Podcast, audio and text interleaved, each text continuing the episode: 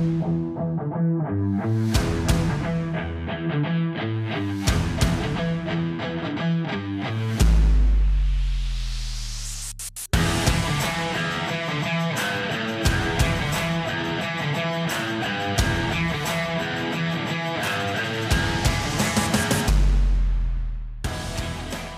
Welcome to the Pendulum Land Podcast. Our podcast is designed for people interested in the right of way industry, eminent domain, or the Uniform Relocation Act, or anyone who just enjoys spirited discussion of popular culture.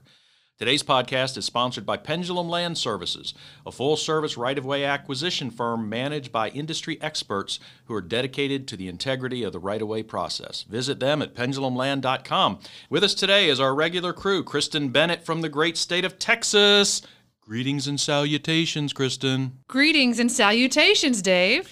And Carrie Lynn Hirsch from Pendulum Land Services. Greetings and salutations, Carrie Lynn. Greetings and salutations, Dave. Ross Green, eminent domain attorney, condemning authority attorney from Virginia. Greetings and salutations, Ross. Hi, Dave. And I'm Dave Arnold, your host and authority on the best music and movies released between 1975 and 1995. Let's get to it. Today, we have a special guest. We realize that our listeners are primarily in the right of way industry, and we have invited onto our show a landowner lawyer. That's correct. Dun dun dun. Yes, yes, we have allowed him to breach our walls. So today we have Jeremy Hopkins, and Jeremy is a, an attorney that represents landowners exclusively in the Raleigh Durham area of North Carolina. He graduated from William and Mary Law School in 2002, and at that time he began exclusively representing property owners in eminent domain and property rights cases. He's represented property owners from Fortune 100 companies to individual businesses and homeowners in all types of eminent domain cases in both state and federal courts. He is admitted to the Supreme Court of the United States, and until relocating to Raleigh, he was chosen to serve as Virginia's only representative of Owners Counsel of America. And those of you who know that organization may know it as OCA. It's a group of attorneys, one from each state recognized nationally as leaders in practice of eminent domain. Now, I want to tell you, Ross and Jeremy and I have tried eminent domain cases against each other, and we've litigated many, many more. And I don't mind telling you that some of my condemning authority clients, they really are not very fond of Jeremy Hopkins. And that's not because Jeremy's a bad guy, it's because he's such an ardent landowner attorney. Now, Jeremy drinks the Kool-Aid. He drinks the landowner Kool-Aid for property rights. And he but he can explain his philosophies clearly and articulately. And we in the right-of-way industry stand to learn a lot from Jeremy Hopkins. And welcome to the podcast, Jeremy. Uh, are you wearing your signature black hat right now? Dave, I am wearing the same bald head that I always have. Good morning, and I appreciate you having me. Well, thank you for joining us. Thank you for joining us. It's it's interesting. To my knowledge, Jeremy, you don't and have never represented any condemning authorities. And as you know, Ross and I have never represented a landowner. And Kristen, in her relocation practice, I don't think has ever been retained as an expert by a landowner or a displacee. So we have a bright line between our group and you. How do you feel about that? Well, I just think that's that's the way the, the system sets it up, and uh, I, I, think it's one of those things that it always works best if people focus on the issues and, and try never to let it be a, a, personal matter, but really focus on the issue at hand. And if everybody's working towards doing what's right and seeking justice, I think in the end it works out best for everybody. Yeah, and you know what's interesting, Jeremy? Um, we we have the line between the landowners bar and the condemning authorities bar in Virginia. It's a pretty bright line. People rarely cross it, but in other parts of the country, people profess to do both sides. how, how is it down there in North Carolina? There's a, a, a pretty bright line. Uh, I'd say a, there's a bright line down here for the most part. There are some that, that do both sides. I think there are some people that uh, that definitely cross the fence and do both sides. For me, I've always thought that would be very difficult, but but some people do it and do a good job at it. Yeah, yeah. And so, do do uh, do you wear the white hat or the black hat? And what what color is our hat from where you sit? well, you know, Dave, it, it's funny. I think at one time, and uh, I, like to think I always ride the white horse or wear the white the white hat. But you know, I think at the end of the day, there really are no good guys and bad guys. There's oh. a, a right and a wrong or a right answer. And I think that's what we always have to focus on is is what's the right answer. And I've been disappointed at times because when you look at it that way, there have been many times when we're looking at legislative issues that my hope was we could draw some people, even from the condemning authorities side, to say a particular bill or le- some legislation was fair. And I think people get caught up in what side of the fence are they on rather than looking at kind of right and wrong and, and what's justice. And you have detected some hostility on occasion from people who work for condemning authorities. Is that true? Absolutely. Yeah, there, I'm sure there are some rather nice adjectives that have been spoken about me. but that's you know, part it's just part of it. That's what happens. And again, uh, I think sometimes we can get caught up too much on what side of the fence we're on rather than focused on fulfilling the constitutional requirement of just compensation or, or limiting things to a public use. And I think it's always best when we can focus on the issues. Yeah, and Jeremy, I don't mind everybody knowing. Um, as I said in the intro, you are a very likable guy, and we have attended a number of the same conferences, particularly the ALI CLE conference and the Virginia Statewide Eminent Domain Conference for a number of years. And we always have a nice time catching up and chatting. But um, I think some people take this a little more personally than others. No doubt about it, and it can it can happen on both sides. I think that's partly why we have such a mess on our hands at times with with legislation. Very rare to, does everybody come together and work on something in a collaborative effort, and it, I think lots of times it costs us in the terms of, of legislation, confusing statutes, and everybody pays in the end when that happens. You know, from our position, uh, the the bills that are introduced each year, at least in, in our state, seem to always be very pro landowner, and we kind of hold our breath every February for what's coming.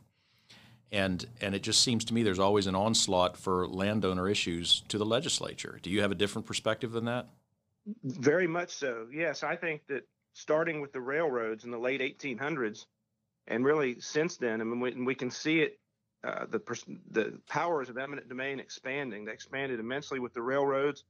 It led to the Berman decision in 1980, and then ultimately with Kelo, which caused public uproar.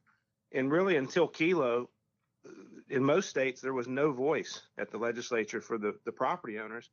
And so the property owners, I still view it as very much imbalanced, that the legislation is very skewed in favor of the condemning authorities. And it's just a ma- it's a result of property owners not having a voice at the legislature. And for years, the condemning authority had a very powerful and and cohesive lobbying authority. And in some states, there were even public officials that were paid to be down there lobbying. And so the property owners were literally funding the demise of their own property rights. And although we've made, we being the property owners, and have made some strides over the last several years, I still think there's a long way to go to bring balance between the powers of eminent domain and the protections of eminent domain. I agree with that uh, uh, in a way, but I also think I, I specialize. This is Kristen again. I specialize in relocation, and I find that when there's new when there's new legislation, it usually is like we get we're going to up the limits, or we're gonna we're gonna err on the side of the displacee. Um, and really, for what I do, because everything that I do is a reimbursement, that only helps me. That doesn't make it harder for me to do my job. It actually makes it easier. But I think it's different when we're talking about the acquisition of the land. But I, I, find that it tends to most of the new legislation coming out uh, for relocation tends to favor the displacee, but that's again that's a different situation than just acquiring the land for sure. Well, and, and one of the things, and Kristen, I appreciate that perspective, but one of the things I would say to that in response is that relocation, the way it's been interpreted, and this goes back to why I think there's a need for legislation to protect owners. Virginia being the most recent decision that I know of out of the Virginia Supreme Court, and of course we have an opinion in North Carolina. I think the Fourth Circuit has, uh, I think it's and Dave, you may correct me, uh, New Sky or something like that, Sky Shopping Center. But in, anyway, the courts have all said that the relocation statutes are unenforceable. And so if you can't go to court to have a statute enforced and you're the owner and you don't have somebody like Kristen that's trying to do what's right, or you have somebody that just misinterprets a statute, there's really nowhere to go because the statutes allow the condemning agency to be the judge and jury in their own case. And so I've often told people, until that changes, the relocation statutes are really not worth the paper they're written on. I mean, they, matter of fact, for a long time in Virginia, and even in the federal statute, it says we've created these rights, but then the statute goes on to say, but these this statute really doesn't create any rights. And so I've always wondered why have a statute that purports to create rights, and then in the same statute say, but it doesn't create any rights.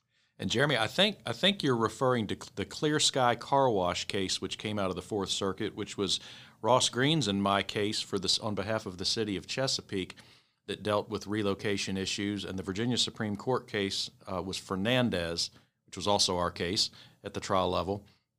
And I believe what the holding was in each of those is that there's no private right of action for a relocation claim, meaning meaning the displacee has no right to sue under the Relocation Act. Yeah, I agree, and I, and I think those were awful decisions. I, I what I come back to is, and you did a good job. I mean, y'all did a good job representing your clients, and obviously uh, prevailed. But I think the decisions are terrible because imagine if it were free speech, and if the government violated your free speech rights, and you wanted to do something about it, and the court said, "Well, we're so sorry. There's no cause of action for free speech. You just have to expect accept whatever the agency dictates." And so when it comes to relocation, that's really what the owners are left with. If you don't like the decision, or even if it's a wrong decision, the agency ultimately is judge and jury, and you have no cause of action. Courts won't won't intervene, and so it leaves the owner with a, a right but no remedy. But at least in terms of the Relocation Act, the rights aren't created by the Constitution. The rights are created by federal law. So can't the federal government mandate who can enforce the rights? Yes, no, I, I, agree there. I think that's why those those decisions, while I don't like them and I disagree with them, I don't think they are unconstitutional decisions because the statutes are a matter of legislative grace, unlike the constitutional requirement of just compensation. And that is what distinguishes those as far from a constitutional standpoint. Right. So you disagree with the uh, relocation decisions. Have you have you um, been retained in the past that you can discuss on on the record? In, uh, in on behalf of any displacees in relocation matters? I have actually. One of the more fulfilling cases that I ever had was the Bergano case, and that was in federal court. Oh boy! And and frankly, the city's actions in that case, I thought then, and I still think, were appalling. What they did to Mr. Bergano, and while we weren't able to enforce his rights under the Relocation Act, fortunately, we prevailed under due process, and I, I, I, think I believe we also prevailed under equal protection. But we were able to get justice in that case. But if if he had just been left with relocation, despite actions that even the federal court found to be egregious, Mr. Bergano would have been a, a man with no remedy and no court. And what they did to him was horrible. They told the man he had to leave. The city took his property. He had a dental practice. So he went out and found another building, uh, paid a tremendous amount of money to upfit that building so it would be appropriate for his dental practice. And then at the last hour, the city said, "No, you don't have to leave. We'll let you stay." And not only did they do that, it was after they he went through all that expense and had was in the process of moving his practice. But the place the city was going, where they were going to let him stay, was now going to be next to a social services office that the city ran, where they were bringing prisoners in jumpsuits and shackles into the, the next door office. So he was going to have to ask mothers and fathers and children to come to his dental practice and basically enter in a, a door that was just feet away from where the city was going to bring bringing prisoners in jumpsuits and shackles. And the city felt like not only was that a suitable location, but that they could basically do the bait and switch with impunity. It, it was just a great example of why relocation should be enforceable because when there is a bad actor or a bad decision, regardless of the motives behind it, if you leave a person with no remedy, then the rights are not worth the paper they're written on. That's really that whole case is fascinating to me, and I don't know as much about it as the rest of you for sure. But I will say, I feel like sometimes we bring uh, issues into relocation that may not be relocation issues, like the whole issue of there being a, a business next door that's unattractive to him. I don't know how that's really relevant to the relocation at all. Oh, I, I can tell you how it's relevant because the statute says that if you move as a result of the acquisition, and in this case, not only was he moving because of the property that was acquired, but as part of the acquisition, the city put these people in next door to him. He would never locate a dental practice next to a place where they're bringing prisoners in jumpsuits and shackles. So, because of the acquisition and what the city did with the property it took, it rendered his property unsuitable for a dental practice. So it made it reasonable for him to claim that he was a displacee, that he was moving as a direct result of the acquisition. And so that was the relevance. Not only did he lose parking and access and all those, but as a result of the acquisition, he was now asking, going to have to ask mothers and fathers to bring their children to a dental practice where they're shuffling prisoners in shackles and jumpsuits in and out at, right next door. I mean, literally the same building, just feet away from his Sure. door. Well, and Jeremy, when you talk about parking and access, I get that, but you know, is that and just just playing devil's advocate, is that any different than if that was a partial take and now his building is closer to a highway? Maybe people don't want to get out of their cars and go to a dental practice next to a highway. That doesn't ne- necessarily displace him if it's not a safety issue. I think if it renders it unsuitable for that, I think it could be. I think even in your scenario, if you could show through market evidence that being closer to a highway that nobody would run a dental practice there, nobody has, and that, that you couldn't run one there, I think that is proof of the reasonableness uh, of the claim of the displacee. But I don't The think weather- that's the comparable. Like that's a comparable example. All, all credit to Kristen, Jeremy. Like what you're talking about is essentially you're in a multi-bay building and the landlord puts a tenant you don't like next to you. That doesn't mean you have a claim. That's not a property rights claim anywhere else in the world. Why is it a claim for the government? Like you rent a bay. Okay, you rent a space in a building. You don't like the other tenant. That's not an issue. That's not a problem. You you don't gain in leasing a space in a multi-use property the right to determine the quality of all of the other tenants in the property but for some reason when it's the government landowner attorneys seem to think that that's a thing that somehow the entire rest of the you know history of the english common law which says basically your rights to property end at the boundaries of your property except for other easements and perhaps for the benefit of that property over another y'all seem to think that somehow your property entitles you to govern the use of other people's property wherever it is as long as it's the government that you want to claim an effect on and i don't see how that's even vaguely legal or ever has been the law Ross, I disagree with that. I, I disagree with that uh, perspective on how we view it because number one, I've always said that the I'm shocked that you disagree. I, I've always said that the government should be in the same shoes as a private developer if he or she were taking the property, no more, no less. And and I'll get to that on valuation here later. I'm sure if we go that route.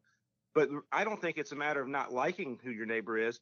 I think it's a matter of whether it renders renders your tenancy or your property unsuitable. And I think that's really what it amounts to. For example, I don't think if if a landlord had a piece of property and, and a, take a temporary construction easement, for example, they wanted to renovate their building and they were doing they went in and started renovating the building and there was vibration and dust and debris. I think a private tenant would have a cause of action to leave. And I think you could make that argument too if they put a use that was mutually inconsistent and it rendered that my part of the building unsuitable for its use. I think he would have a, a cause of action. It would all depend on how the contract's drafted, I'm sure, but we've we've seen plenty of situations where that was the case. And in Mr. Bergano's situation, he would have had the opportunity to exit the property if they rendered his unit unsuitable for his use. And that's exactly what happened. So it's not a matter of not liking it. You may not like something and it may still be suitable for your use. But when it renders that property unsuitable for its use, I think that's the difference. That's when it becomes reasonable for somebody to relocate as a, as a result of the acquisition. Ross, what do you think about that? I can't say that I agree. I mean, this is all angels dancing on the head of a pin here. It's unsuitable for his use because apparently the dentist was fancy enough that he feels like he's above basically the justice system and people in the custody of oh, sheriffs boy. are somehow a oh, threat to them. Oh. Okay. So go, go ahead, Jeremy. Go, go ahead. I, I, I want to give you a chance to respond to that. Ross, I'd go out and ask how many mothers want to bring their children into a dental office where they're bringing prisoners in in jumpsuits and shackles because we saw the market reaction. There, there were people that literally said they wouldn't come back. We had the evidence. So you, you know what this tells me is it tells me that there is a bright line between us and each of us, and I, the us I'm, I'm using very generally, not in, as individuals, um, at times views the other as a villain. It's very clear through your comments that you, you sometimes view the condemning authority as a villain, and it's very clear through Ross's comments that he's very suspicious of the motives of some of the landowners, displacees, and landowners bar. So I think this is a good time to discuss movie heroes and villains. What do you think? Yes. And Jeremy, if you're willing, we, we play a little game here on the Pendulum podcast called Over Under Push. Are you in? I'm in. You want to start with heroes or do you want to start with villains? Uh, either way is fine with me. You, you, you choose, and I, I'm ready. All right, let's start with the villains. So the way you play over under push is I'm going to give you three names of villains, and for each one, you can think about it. You need to tell me if that villain is overrated, underrated, or if it's a push. Okay, here here are your villains. Are you ready? Number one, I'm ready. Hannibal Lecter. Number two, Lex Luthor. And number three, Thanos. Did I say that right, Ross? I'm not a big superhero person. Is it Thanos? Say it, Carrie Lynn. It's Thanos. Thanos? Thanos. Thanos. Okay, again, not a superhero girl. So, so you've got Hannibal Lecter, Lex Luthor, and Thanos. All right, what say you, Jeremy? With regard to which one? Let's go Hannibal Lecter first. Underrated. I, uh, huge villain. Huge villain. Correct. One of the best. Okay, what about Lex Luthor? Uh, overrated. I think I agree with you on that one. Okay, and what about the one I can't pronounce? Thanos. Say it, Carrie Lynn. Thanos. What is Jeremy, Thanos? please tell me you know who Thanos is. I was just going to say because I've never heard of this person. Yes. I'm What gonna is have to- like? None of you people watched any of Infinity War. What is Infinity War? I don't know what that is. Oh, is that like comic? The Avengers. under, you didn't. You didn't watch Black Panther. You didn't watch the Avengers. Like, Do you still play with your Stretch Armstrong and your, your Rock'em Sock'em robots? What's going on here? As a matter of fact, I do. if, if, if it's if it's not Sheriff Callie or Mickey Mouse or uh, Paw Patrol, I probably haven't watched it in a while. Uh, very, very well. And you know what, dear listeners, if you don't know this, Jeremy is the father of seven children, including five girls. So I'm sure the Paw Patrol is a heavy hitter at your house. Most definitely. Who's the villain in Paw Patrol? Oh, the guy's name is uh, Mayor Goodway. Okay, Mary, Mayor Goodway, over under push. What do you think? Oh, uh, un, uh, over underrated for him for sure. Okay. He, he caused he has caused many bad dreams. Why am I surprised that the mayor is the villain in Jeremy? okay. All right. We're, we're we're training him up the right way, Ross. No kidding. No kidding. Okay, let's go to our heroes over under push. And here are your heroes. Number one, Batman. Number two, Dirty Harry. And number three, Erin Brockovich. So, what do you think? Let's go with Batman first. Overrated. I agree. Okay. Anybody gonna everybody gonna take his side, my side? Hey, did, do you remember when Michael Keaton played Batman? Yes. Yes. Was that? Did you like that? Like it was so controversial when it came out. I think those are the only Batman. I think I saw one with Christian Bale, and I did see. I liked Michael. I like Michael Keaton. Well. Christian I did Bale is by far the best, and the worst one is definitely nipples on the bat suit. What? Yeah, don't need that. Uh, what, Val Kilmer. Oh. He played Batman. Uh huh. Hey, mm, he's not in good shape these days. Yeah, and you guys shouldn't ask me about Batman or any superhero movies because I just am not into it. Michael Keaton's actually pretty good Batman. was It's the, very the good. rest of the movie that fails him, not him failing the movie. What do you And and and Kim Basinger from Mableton, Mableton, Georgia, was in it with him. yes. From Oh, Braselton. yeah. No, she's from Braselton, Georgia. That's right. God, that was a messed up take on Catwoman. And Prince, Prince, the symbol or the singer, uh, did the soundtrack for that Batman. Yes. And he did the Yes. Bat Dance. Dance. Wow. Okay, so that was our first uh, hero for Over Under Push. Let's go with Dirty Harry. What do you think? Underrated. Underrated. All right. Yes, I Yes. totally. I love Dirty Harry. All Love right. him. What about Erin Brockovich, played by the lovely Julia Roberts? Oh, you gotta love that. Uh, definitely underrated. The the underdog. Totally agree with you on that one. I love Erin Brockovich. Well, that's kind of a setup. Of course, you love Erin Brockovich, and like, who's going to say that Erin Brockovich is overrated? She stood up for the, the little man. She didn't like I- people I- getting cancer. Yeah. I put I put her right there with Rudy as one of the greatest uh, underdogs of all time. Oh, we should have put Rudy. Rudy's a hero. Okay, good one. Thank you for participating in Over Under Push. I think, I think you passed. Did he get them all right? Yes, and here comes. Then so says the audience. Woohoo! Mm-hmm. you know, we we do get to judge. You know, when you say your opinion on these things, we do get to tell you whether or not you're right. And in this case, you are correct. Which kind of takes away most of the comedic value because the best part's to be like, no, you're wrong. And this, there was none of that. Right. I- In fairness, I've been told so many times by Dave and Ross that I'm wrong that I'm just used to it. I'm immune. well, I'm telling you, Jeremy, you are right. You were right on with Over Under Push. You know, it got to be that, that Jeremy litigated so many cases with us that we just like developed our own little wah-wah sign language, and where we wouldn't even verbalize. It would be like Jeremy, or Jeremy would ask us for something, and we'd just go, and we wouldn't even answer him back. so, um, our first episode of the Pendulum Land podcast was called Eminent Domain: Good versus Evil, and As you can imagine, we came down on probably the exact opposite side that you would have, but we debated it openly, at least by our standards. And so I wanted to get your take. Um, you make your living because of the existence of eminent domain, as do we. So I know that you think that, that the system has been abused or the concept has been, practice has been abused, but what, what are your feelings about the propriety or the morality of eminent domain in the United States? You know, Dave, I, I'm a big believer in our constitutional system and what our framers put in place. And they obviously put a constitutional system in place that contemplated eminent domain. And of course, they had it in the English common law. And so I've, I've never viewed eminent domain when carried out properly as evil. I, I think it's it's one of those necessary but unpopular powers of government and that's why I think it's so important that we make sure to get our laws right and to make sure there's a balance between powers and protections because it is one of the most invasive powers that the government has. And, and it's one of the few areas of law where uh, the property owner is truly innocent. The property owner has done nothing but own land that somebody else wants. And that's why you asked me earlier, do I think I wear the white hat? In that regard, I would tell you we're always wearing the white hat because when I go to court with a property owner, I'm going to court with somebody that truly has done nothing wrong. They're not even alleged to have done anything wrong other than own property that somebody else wants.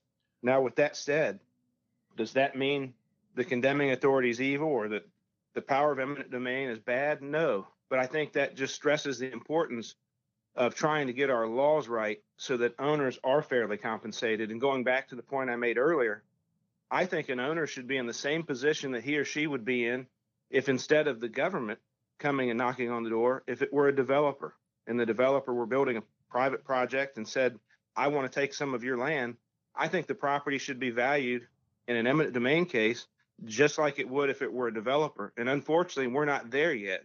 And so condemning authorities, because of the laws, they get a condemnation discount. It's just a fact. And I, I don't think there's any way to argue when you have uh, certain things that are not considered in an eminent domain appraisal that would be considered in an ordinary voluntary uh, transaction that owners are not being treated the same way when it's the government taking their land by force than they would if it were a developer taking it through a voluntary transaction. And here's the part where after they haven't done anything wrong, they hire a crooked appraiser to lie about the value of the property and say Ooh. a bunch of things that never would even exist or be contemplated in a private transaction. Like somehow it's a 5% reduction to the several hundred acres because of a loss of privacy for a tiny strip, you know, a few miles away from the other end of the property. So let's devalue the entire property for it. Yeah, sure, Jeremy. There's a discount. Oh, shots fired. Uh oh.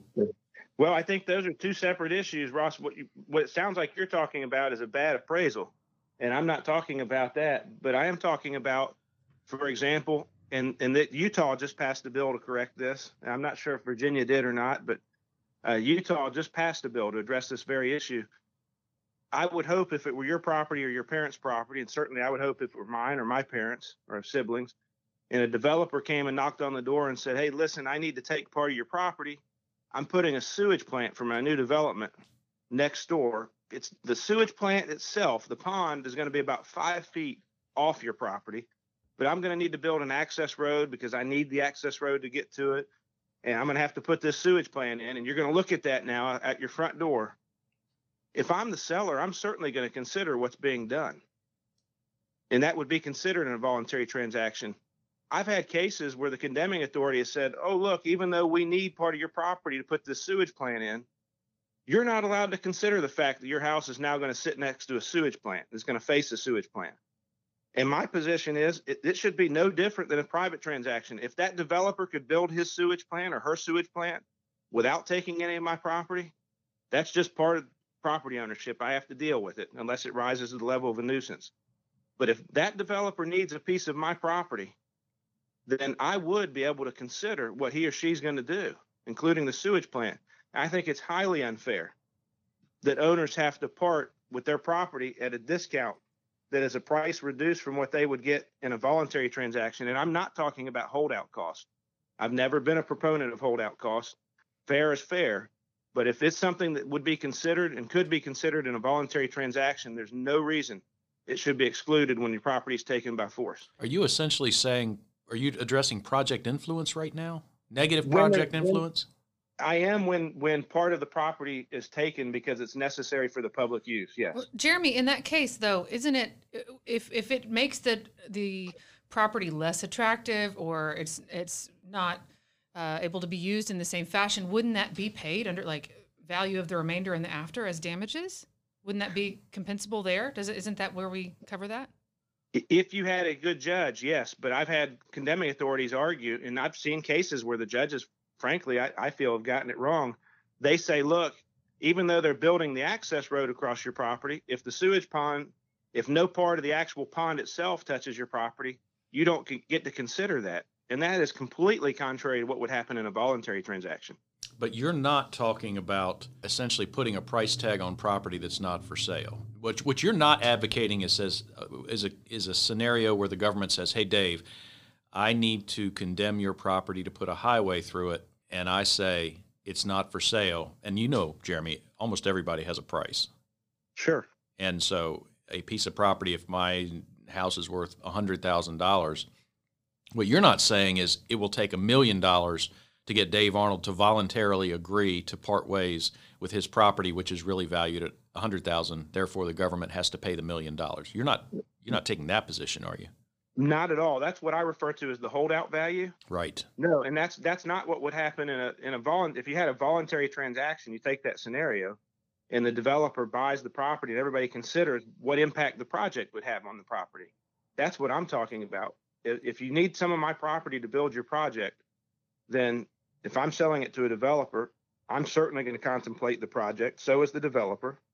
It's not I'm getting a premium just because I don't want to sell. But- it's just simply what does it what impact does this have on the value of my property? And Jeremy, if you're talking about the landowner having a say in that, like it's voluntary, who gets to make the final call as to what the damages are? If it's not handled through the appraisal process, who gets to make the call as to what that costs to be next door to a sewage plant? Well, in the developer scenario, the developer does because let's say there are two properties and the developer can buy either one. And again, I'm not talking about holdout value. And let's say the sellers are willing to sell. The developer can buy either of those properties if, if there are two different properties he or she could use for the road to get to the sewage plant, for example. The, the market's going to set the price because the developer is going to have to say these owners are going to consider what I'm doing. Their, their property now goes from facing a buffer area, green space, to facing a sewage pond, certainly they're going to contemplate that in the sales price. And but again, it's not I get a premium because I don't want to sell. It's I get to consider what you're doing. Just no owner, no reasonable owner in their right mind, if a developer came in and said I want to put a sewage pond next to you and I need part of your property to do it, none of them would say, okay, I'll act like you're not going to do that. So But- I'll sell it to you at some hypothetical value. But Jeremy, what's good for the goose is good for the gander, and there have been projects that I've been involved with for the condemning authority, and I, frankly, your firm was involved with, where we're coming through on a rural road that is lined with agricultural properties on three and four acres, and we, we take some of that property, but we're also widening the road. We're putting in curbing and guttering, and we're bringing water and sewer lines to them. And the jury's not allowed to consider the fact that the properties are actually more valuable in the after. And, and Dave, I think that's a great example from your perspective. And this is why I wish the condemning authorities would get on board with, with this whole idea of let's really replicate the market. What you're really saying is, in that case, we're not valuing the property the way the market would. And if we're going to adopt market value as, as the standard, why should we not be valuing the property the way the market would? In that case, if you can show it's more valuable, then I still think you should have to pay for what you take. I don't. I think it's highly unfair to have a situation where an owner wouldn't at least be compensated for what's taken. But if you can show the remainder is actually enhanced, and it's evidence the market would consider, I think the jury should consider what, what buyers and sellers would consider. And in, under your scenario, if you can show that, why shouldn't the jury be able to hear it? Well, I, because the project influence rule is the is the short answer to your question. Right, and, and my whole my whole thing, getting back to if we all focus on justice and fairness, I think I would hope there are times where everybody would say, you know what, let's do this the right way. Let's let's get rid of some of these crazy rules that lawyers have created that really just muck things up in the courtroom. It just it muddies the waters. And let's just say we're going to do an ordinary appraisal. And if this, these are things buyers and sellers would consider, it should be considered here. And it, just because it's a forced sale shouldn't change that. Okay, I, I have just kind of a random question that's completely off topic. What do you think of Billy Squier? Oh boy, Are you still there? He hung up. That's what happens when you talk about Billy Squier. Nobody cares but you. What do you think of Billy Squier? This is really going to disappoint you, but I know about as much about him as I do that superhero.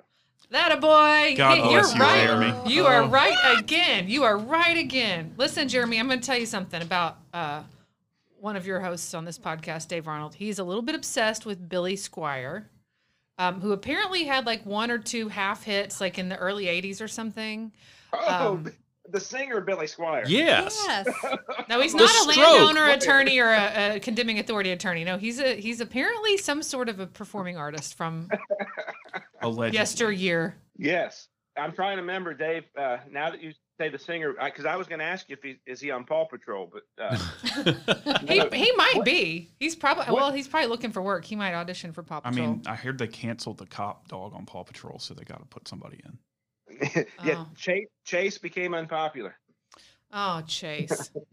So what? What Billy Squier? I'm trying to remember what he sang, Dave, but I do remember Billy Squier from the '80s. Well, he, stra- he he sang "The Stroke." He sang "My Kind of Lover," uh, Yeah. in in the dark, "Lonely Is the Night." if you, Jeremy, if you go back to some some of our previous podcasts, there are a couple times that I think Dave breaks out a little Billy Squier and sings sings for us. It's it's not my favorite, but I will say.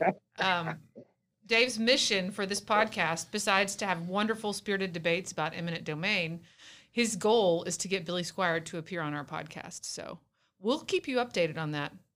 That that is great. Well, when you first asked Billy Squier, I was drawing a blank. I don't know if you could hear me. I was telling you I, I need a little more information. You were I could hear you firing up the Googles out there, So Billy Squier. Billy Squier, and he doesn't spell it correctly, as Kristen says. Correct. So uh, I want to talk about, uh, bef- before we have to wrap up, I want to talk about a subject that is um, a very sensitive subject to my clients, and that is the role of the media in eminent domain and eminent domain cases. And what we see from our perspective, and I'm sure you have some um, commentary on this, is that in some of the more controversial cases, suddenly the media shows up. And of course, we don't call them.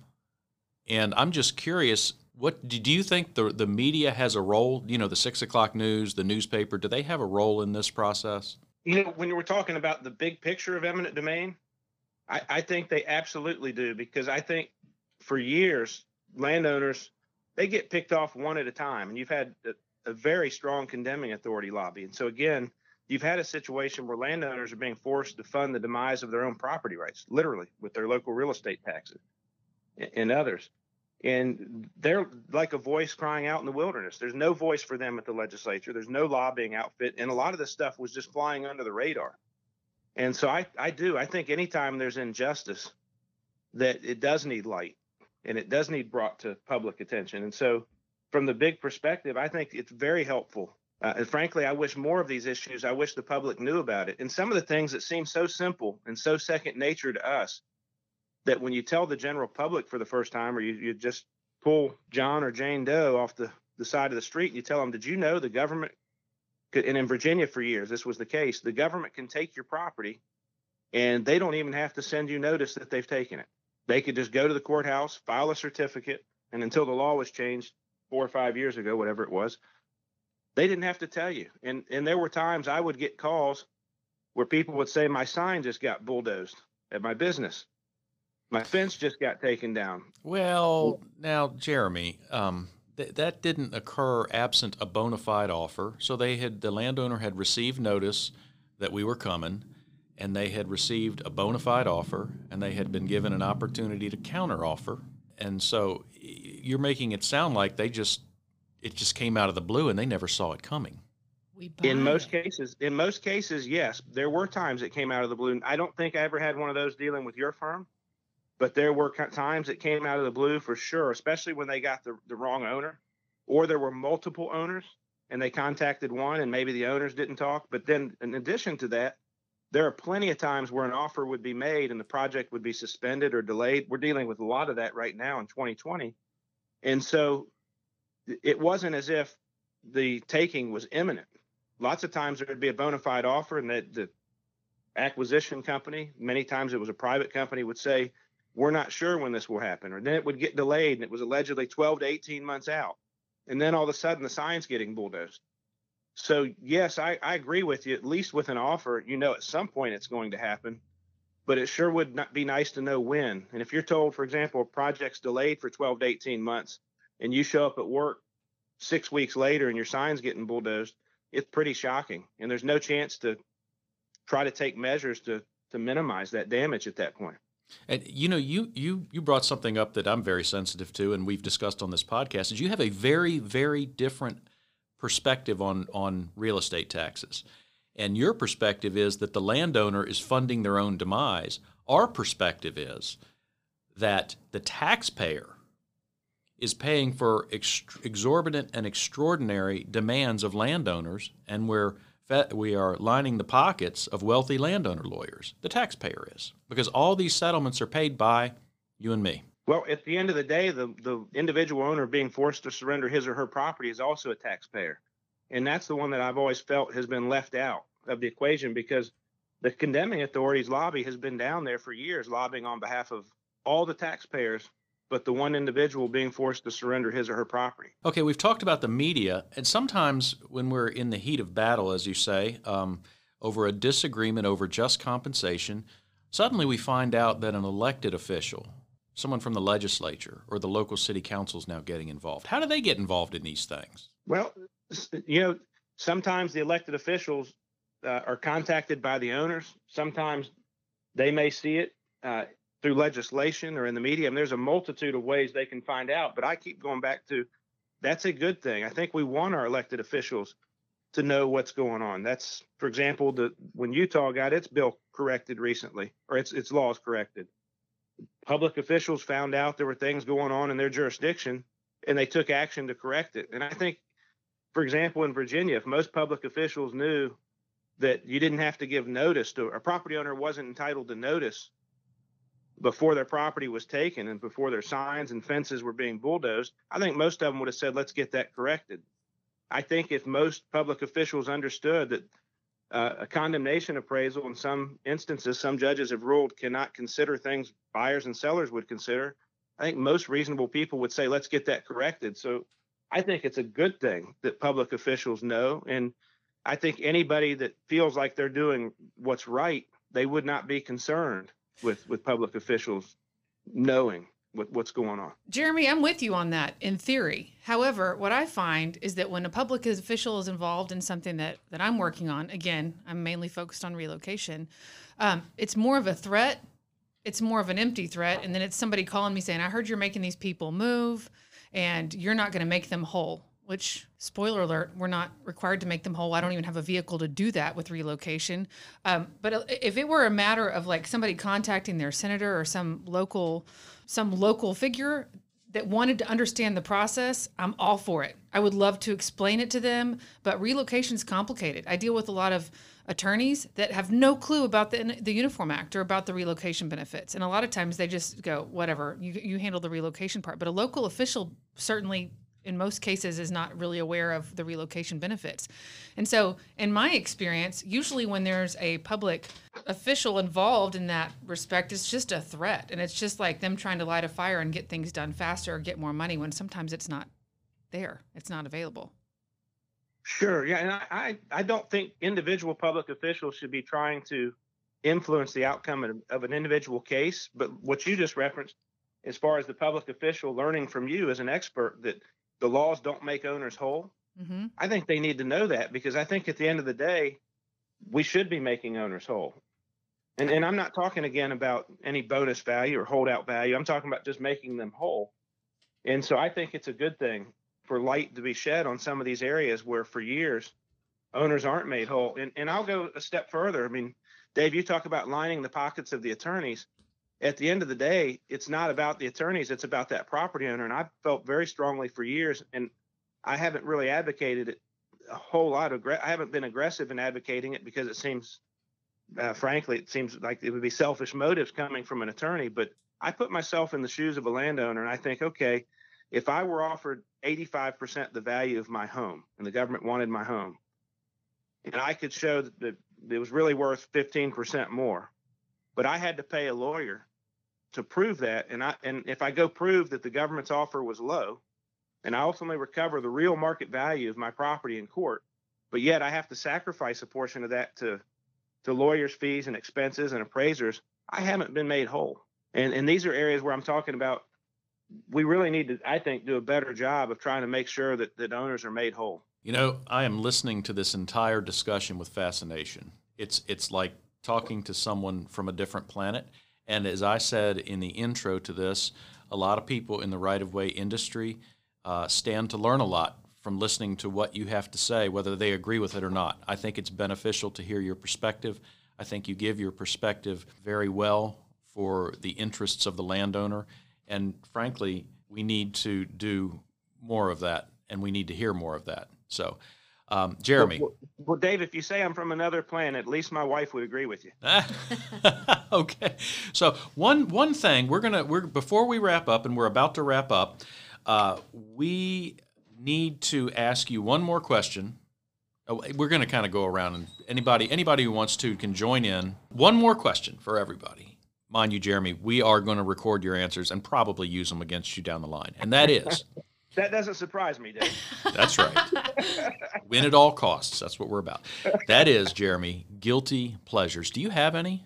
And I will tell you. Let me start. I have a couple of guilty pleasures. Mine are generally are associated with music, and they are the band Air Supply, Kelly Clarkson, and the singer Rob Thomas. Not necessarily with Matchbox Twenty, but as a solo artist. That, those are kind of my guilty pleasures.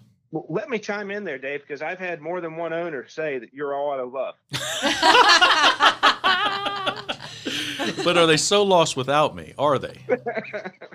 Kristen, what do you think? Oh, I have uh, my guilty ple- I really like just crappy pop music. I really do. Like, give me some Justin Bieber, and Ooh. yeah, I like. I I really like just really mainstream pop music. I really do. Sorry, not sorry. Yeah, you're you're sorrier than you think. How about you, Carrie Lynn? Justin Bieber has a song called "Sorry." Just if you wanted to know, it's I, fabulous. I don't want to know, and I don't care. Carrie Lynn.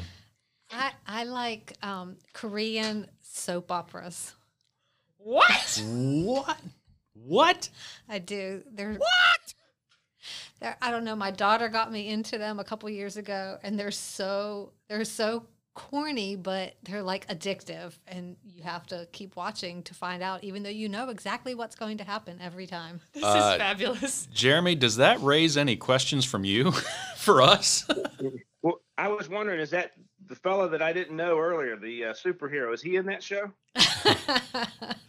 And, and does Billy Squier sing, sing the theme song? all right, all right, buddy. Before we wrap up, it's your turn. Got any guilty pleasures? You know, I'll I'll just start off with music. I'm definitely a, a country music fan. I like the old stuff better, but uh, rarely do I get to listen. My wife is a big praise and worship person. She's always telling me we're gonna keep that on for the kids. But when I get my chance, I have my country music on and my barbecue pit going. My my biggest guilty pleasure is old school barbecue with real wood and the logs. Texas style is my favorite. Yeah. And, uh, Yeah, buddy. If you're going to come with eminent domain, take my home. Don't take my barbecue pit. Fortunately, fortunately, mine's mobile, so it goes with me. But uh, yeah, it's. It, I would tell them in North Carolina, it's personal property. They can't take it. Well, I promise to never come take your uh, barbecue pit. And on that note, we're going to wrap up. So, everybody, thank you for joining us for the Pendulum Land Podcast, brought to you by Pendulum Land Services LLC, a full services right of way acquisition company dedicated to the integrity of the right of way industry. Visit them at pendulumland.com or on Twitter at pendulumland. Our, our guest, Jeremy Hopkins. If you're in North Carolina and you're in need of an excellent landowner attorney, contact him at the law firm of Cranfill, Sumner, and Hartzog. The broadcast was produced by Right of Way Consults LLC. You can reach out to your resident experts on Twitter at Relo Kristen, at Right of Way Ross, at Right of Way Dave. We'll see you next time. Thanos, Thanos, Thanos, Thanos.